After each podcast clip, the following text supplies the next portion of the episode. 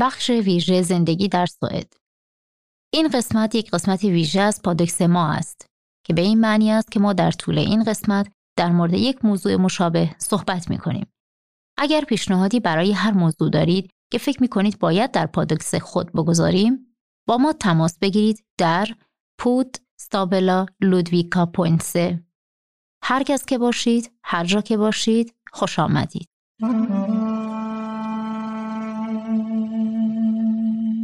آمدن به این کشور جدید شامل تعدیلات و تغییرات زیادی است. احتمالاً بیشتر چیزها با آنچه شما به آن عادت کرده اید متفاوت است. در این بخش در مورد شیوه های مختلف زندگی در سوئد بیشتر صحبت خواهیم کرد. زیرا فقط در کشورهای اسکاندیناوی ما به نحوه اجاره یا داشتن خانه تفاوت دارد. شما می توانید خانه خود را داشته باشید. در کانکس زندگی کنید یا در وهله اول یا شاید در مکان دوم آپارتمان اجاره کنید. شما همچنین می توانید در یک جمع زندگی کنید. در مکان دوم آپارتمان اجاره کنید. شما همچنین می توانید در یک جمع زندگی کنید.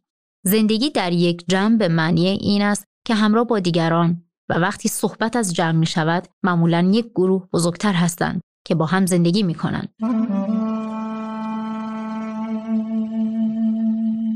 اجاره هنگام اجاره آپارتمان هر ماه هزینه پرداخت می کنید. شما در واقع یک آپارتمان را قرض می گیرید و زمانی که اجاره خانه را پرداخت می کنید می توانید اقامت کنید.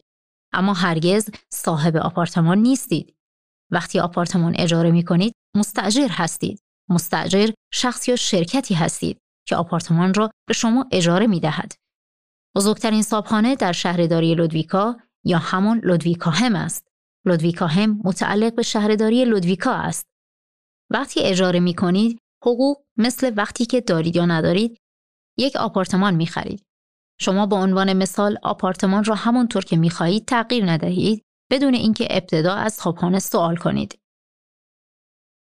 وقتی در یک ساختمان آپارتمانی زندگی می کنید، نزدیک افراد دیگر هستید.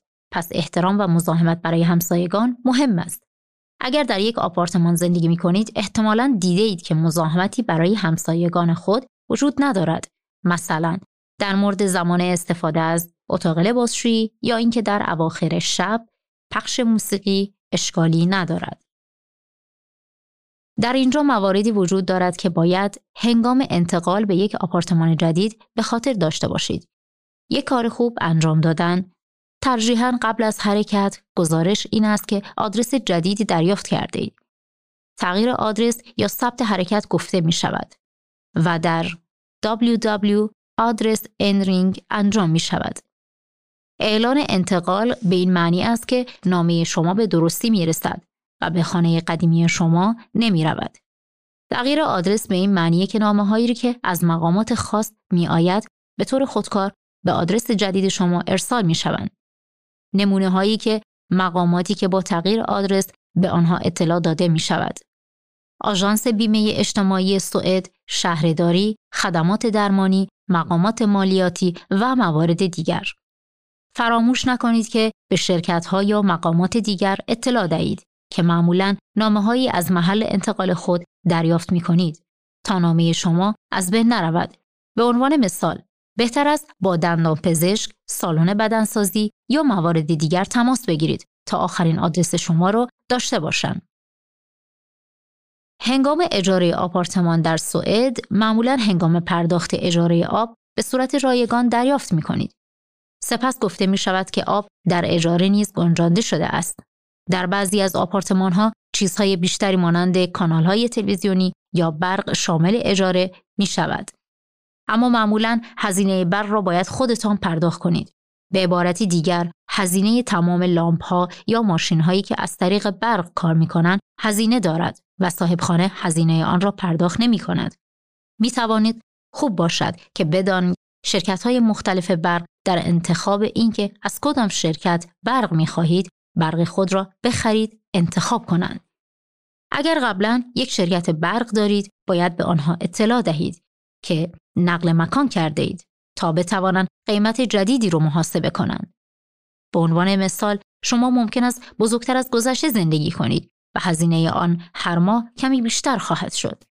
گاهی اوقات وجود یک شرکت برق مشابه امکان پذیر نیست و پس از آن مهم است که اشتراک برق قبلی خود را لغو کنید یا خاتمه دهید. فراموش نکنید که اکثر انواع اشتراک ها یک دوره اعلامیه دارند. در مورد اینترنت نیز همینطور است.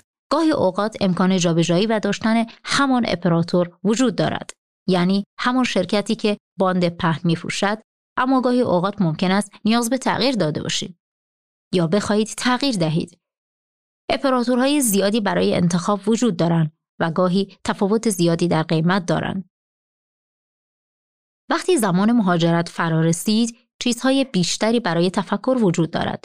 وقتی یک آپارتمان اجاره می روید، باید توسط شخصی که قبل از شما در آنجا زندگی می کرد به درستی تمیز شود. نباید کثیف باشد و هیچ چیز نباید شکسته شود. اگر آپارتمان تمیز شود و هیچ چیز تمیز نباشد، شکسته گفته می شود. که آپارتمان بر شرایط خوب یا خوبی قرار دارد. قبل از اینکه به خانه بروید، صاحب خانه قبل از اینکه آپارتمان را در شرایط خوب ترک کند، آپارتمان را بررسی می کنند. ممکن است مواردی را ببینند که صاحب خانه انجام نداده یا اگر از ظاهر آپارتمان راضی نباشند، باید سریعا تماس بگیرند آنکه خانه را اجاره کرده است. صاحبان املاک خاصی وجود دارند که در مواردی که نیاز به تعمیر یا ترتیب آپارتمان شما باشند از آنها مراقبت می کنند. معمولا اطلاعات مربوط به صاحبخانه شما را در راپله شما است. حتما در راپله خود بخوانید که مسئول راپله خاص شماست. همیشه در صورت نیاز به کمک در مورد چیزی شماره تلفن و اطلاعات در مورد اینکه چه کسی باید تماس بگیرید وجود دارد. هنگامی که وارد خانه می شوید چند کلید به دست شما می رسد و بسیار مهم است که کلیدهایی را که دریافت کرده اید آنها را گم نکنید. معمولا چندین کلید وجود دارد از جمله چیزهای دیگر اتاق لباسشویی در صندوق پستی از دست دادن کلیدهایتان معمولا هزینه زیادی دارد زیرا ترک قفل برای صاحبخانه ایمن نیست مورد بسیار مهم دیگری که هنگام خرید خانه باید به خاطر بسپارید تهیه بیمه خانه نیز است بسیاری از افراد این را فراموش می کنند یا نادیده می گیرند. در صورت تصادف یا در آپارتمانت شما می توانند بسیار گران باشند. بیمه خانه هزینه که شما به شرکت موسم به بینه پرداخت می کنید. و این بدان معناست که شما در برابر اتفاقاتی که ممکن است در خانه شما رخ دهد محافظت می کنند. مثلا اگر شروع به سوختن کند یا کسی به خانه شما نفوذ کند اگر بیمه خانه دارید می توانید بگیرید بیمه خانه یا یک شرکت بیمه تنظیم می شود و موارد مختلفی برای انتخاب وجود دارد. برای دریافت بیمه معمولا هر ماه هزینه پرداخت می کنید. پرداخت به موقع اجاره بسیار مهم است. در غیر این صورت خانه خود را از دست می دهید.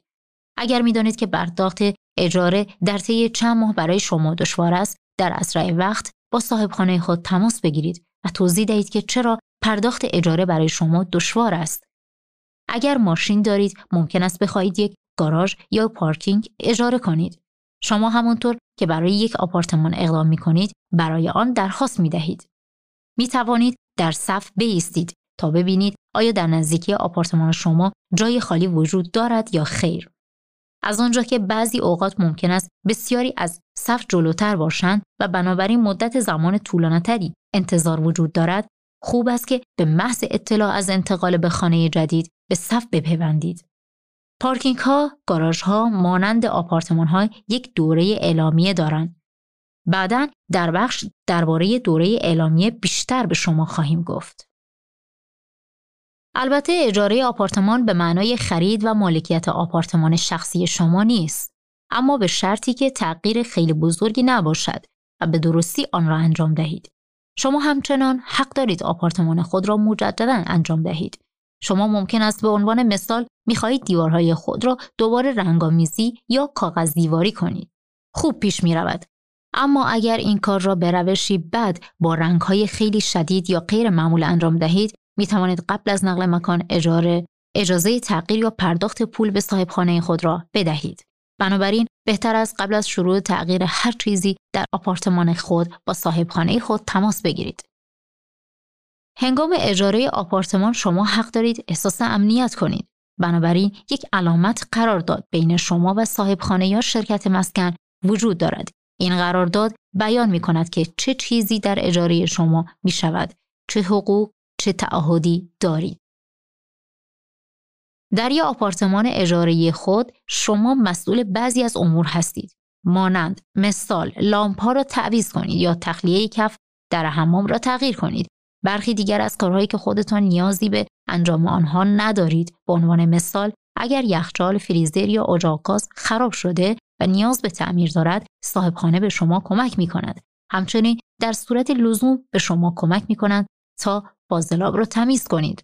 در صورت ورود هوایی سرد به آپارتمان آنها به شما کمک می کنند تا, تا اطراف پنجره ها و درها را محکم کنید.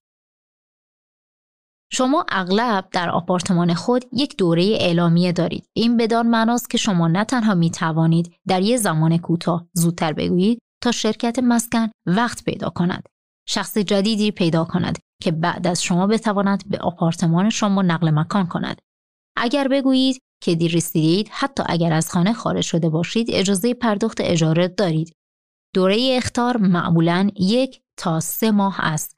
فراموش نکنید که باید یک اختار کتبی بدهید. این بدان معنی است که شما باید ایمیل کنید یا برای صابخانه خود نامه ارسال کنید تا اختار اعمال شود.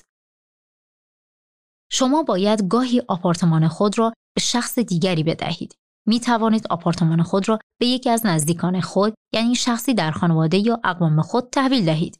همیشه این صابخانه است که تصمیم می‌گیرد آیا می توانید آپارتمان خود را به یکی از اقوام نزدیک خود تحویل دهید یا خیر صاحبخانه ابتدا باید همیشه شخصی را که قرار است به آپارتمان شما نقل مکان کند تایید کند شما می توانید آپارتمان ها را از نوع اول دوم به حتی دست دوم اجاره کنید اگر آپارتمان خود را دست دوم اجاره کنید به این معنی است که به جای شما از شخصی که قرارداد اجاره می کنید این کاملا رایج است اما در شهرهای بزرگ شیوع بیشتری دارد مهمه که مجر تصویب کرده است که آپارتمان ممکن زیرزمین باشد. در غیر این صورت اجاره قانونی نیست و پس از آن قانون یکسانی ندارید. اطمینان حاصل کنید که قراردادی منعقد کرده است که صاحبخانه شما حتی اگر آپارتمان خود را از شخص دیگری اجاره کرده اید آن را امضا کرده است. در شهرهای بزرگ که آپارتمان خالی تعداد کمی وجود دارد و کمبود مسکن وجود دارد معمول است که افراد قرارداد دست اول خود را با هزینه های زیادی می فروشند. سپس مبلغی را پرداخت می کنید تا قرارداد کسی را تحویل بگیرید. این در سوئد دیگر قانونی نیست و اگر به دلیل پرداخت هزینه قرارداد دست اول خود گرفتار شوید ممکن است منجر شود تا 6 ماه جریمه نقدی یا حبس پرداخت کنید. همچنین پرداخت اجاره بهای بیشتر از هزینه آپارتمان در ماه قانونی نیست. از, از طرفی دیگر اگر آپارتمان خود را با مبلمان در آن اجاره کنید اشکالی ندارد که کمی بیشتر برای اجاره پول بپردازید اما نباید تا آنجا که ممکن است پول باشند بسیار مهم است که بدانید خرید اجاره نامه نیز غیر قانونی است. نه تنها کسانی که میفروشند بلکه اگر خرید می کنید مجبور به پرداخت جریمه یا زندانی شدن هستید. اگر از طرف دیگر شخصی آپارتمان خود را خریده باشد و اجاره بها را انتخاب کند پس از آن می‌تواند بیش از آنچه در واقع اجاره آپارتمان است باشد. هر کس که آپارتمان خریده است هزینه هایش بیشتر از اجاره است. به عنوان مثال وام و بنابراین شما حق دارید آپارتمان خود را با پرداخت پول بیش از هزینه اجاره از شخصی که دست دوم اجاره می دهد اجاره کنید. ما همچنین در مورد آنچه امنیت تصدیگری نامیده می شود صحبت خواهیم کرد. این بدان معناست که شما در وهله اول آپارتمان را اجاره می کنید. غالبا حق اقامت در آپارتمان خود را دارید. حتی اگر صاحبخانه شما بخواهد از آنجا نقل مکان کند. یعنی قرارداد اجاره خود را فسخ کنید. این محافظت برای احساس امنیت در خانه شما وجود دارد اما اگر به طریق کار اشتباهی انجام داده باشید مثلا اجاره خانه خود را پرداخت نکنید یا خانه را خراب کرده اید ممکن است امنیت تصرف در آن اعمال شود همچنین می توانید خوب باشد که بدانید اگر بیش از دو سال آپارتمان خود را تحت اجاره قرار دهید شخصی که در آپارتمان را از شما اجاره می کند حق تصرف خواهد داشت پس به هر حال نمی توانید قرارداد خود را فسخ کنید اما اگر می‌خواهید خودتان به آپارتمان خود برگردید حق این کار را دارید. ساکنان همچنین می توانند در آپارتمان شخصی اتاقی اجار کنند. نیز امکان پذیره. سپس با شخصی زندگی می کنید که برای این خانه قرارداد بسته یا مالک آن است. این را ذاتی بودن می نامند. قوانین و دوره های اعلامیه نیز در زمان اقامت شما اعمال می شود. بنابراین یادتان باشد وقتی می خواهید در آپارتمان یا خانه شخصی اتاقی اجاره کنید قرارداد منعقد کنید. کانکس آپارتمان یا خانه ای است که برای به دست آوردن آن هزینه زیادی می پردازید. این بدان معنیه که شما بخشی از انجمن را خریداری کردید که کل ساختمان آپارتمان را در اختیار دارد. سپس عضو انجمن می شود و می توانید از آپارتمان استفاده کنید. وقتی در کانکس زندگی می کنید باید هر ماه هزینه ای را به انجمن پرداخت کنید. اگر برای آپارتمان پول قرض کرده اید باید سود و استعلاد را نیز به بانک پرداخت کنید.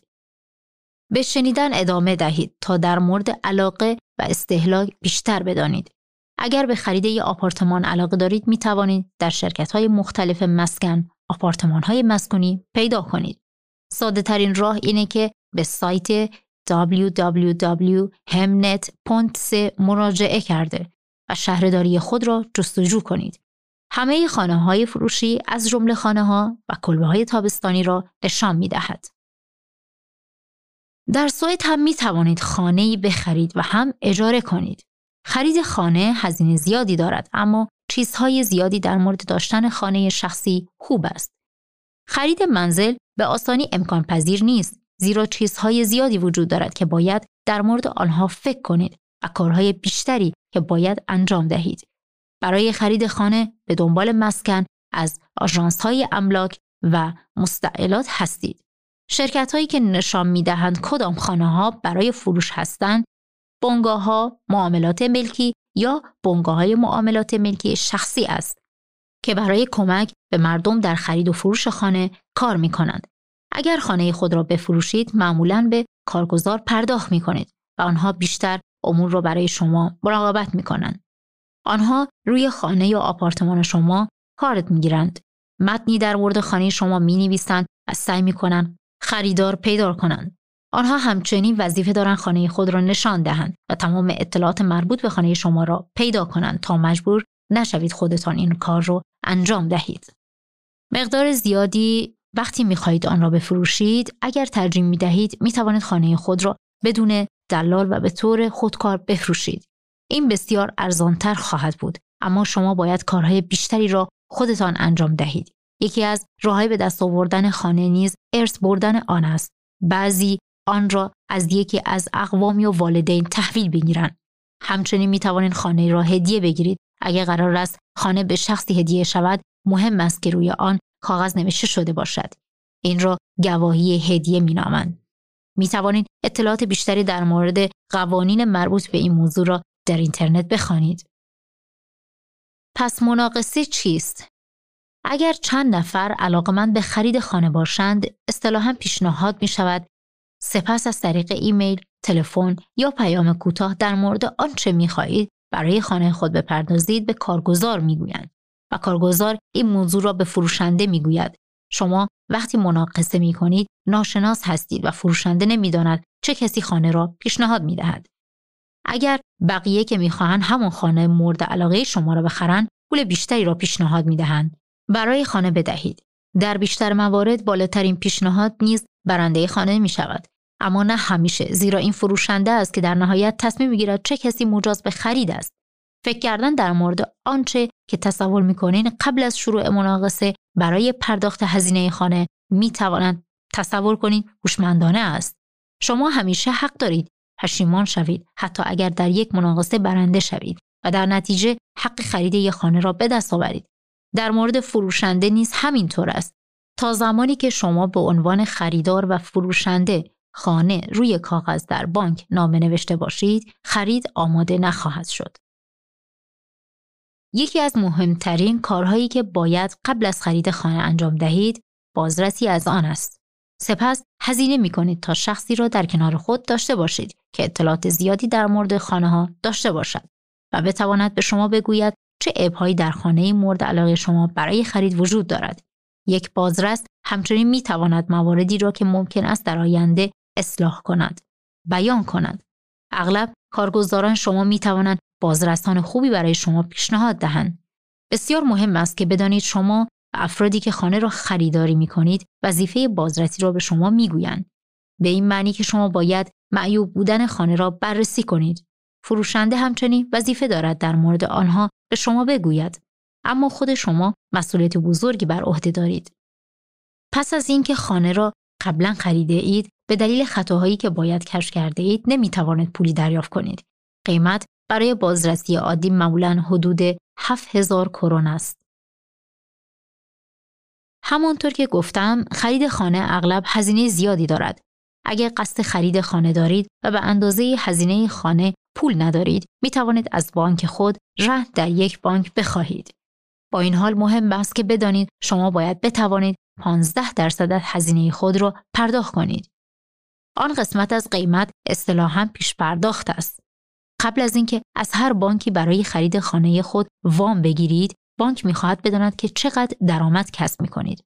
آنها باید بدانند که شما می توانید هنگام خرید خانه خود وامی را از آنها بگیرید، باز پرداخت کنید، درباره نحوه پرداخت وام ها و مبلغی که باید ماهانه به بانک خود باز پرداخت کنید، چیزهای زیادی وجود دارد که باید فکر کنید.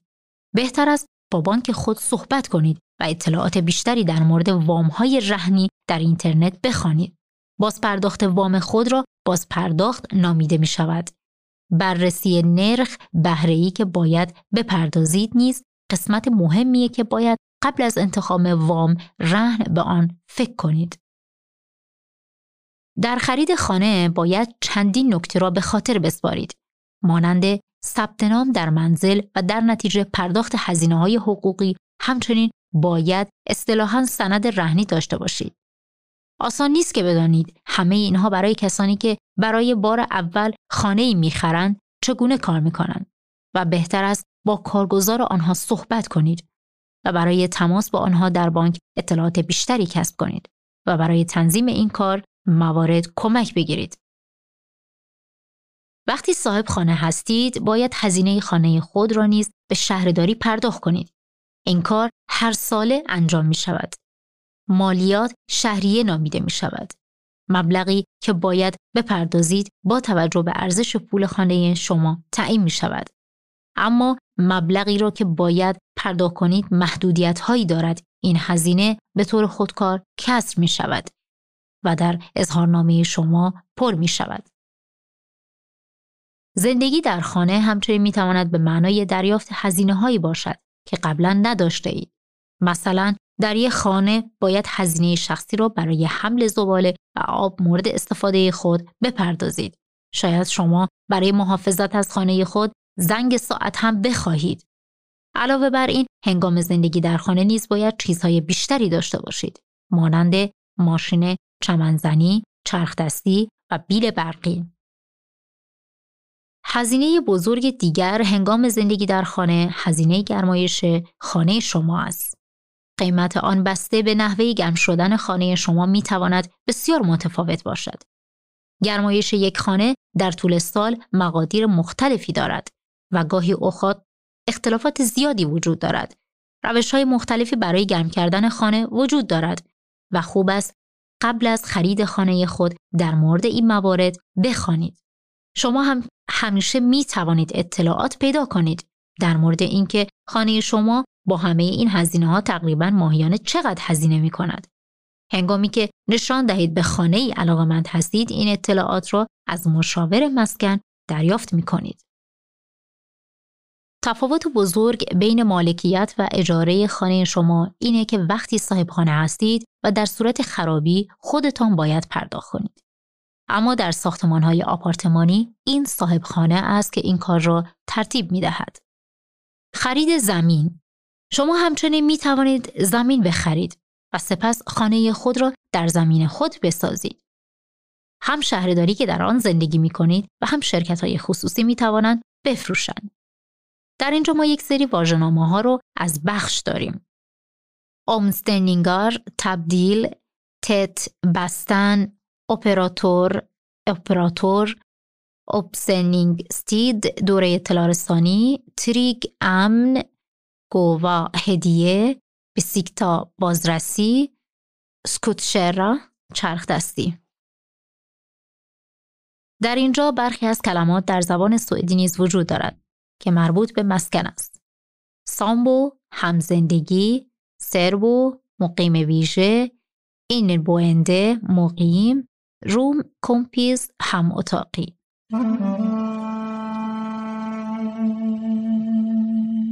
ما با برخی از اطلاعات تماس با لودویکا پایان می دهیم. تلفن تماس 0 دو چهل هشتاد و شیش نه دو صفر فروشگاه مسکن 0 دو چهل هشتاد و آدرس شوپمانز و کد 77 132 لودویکا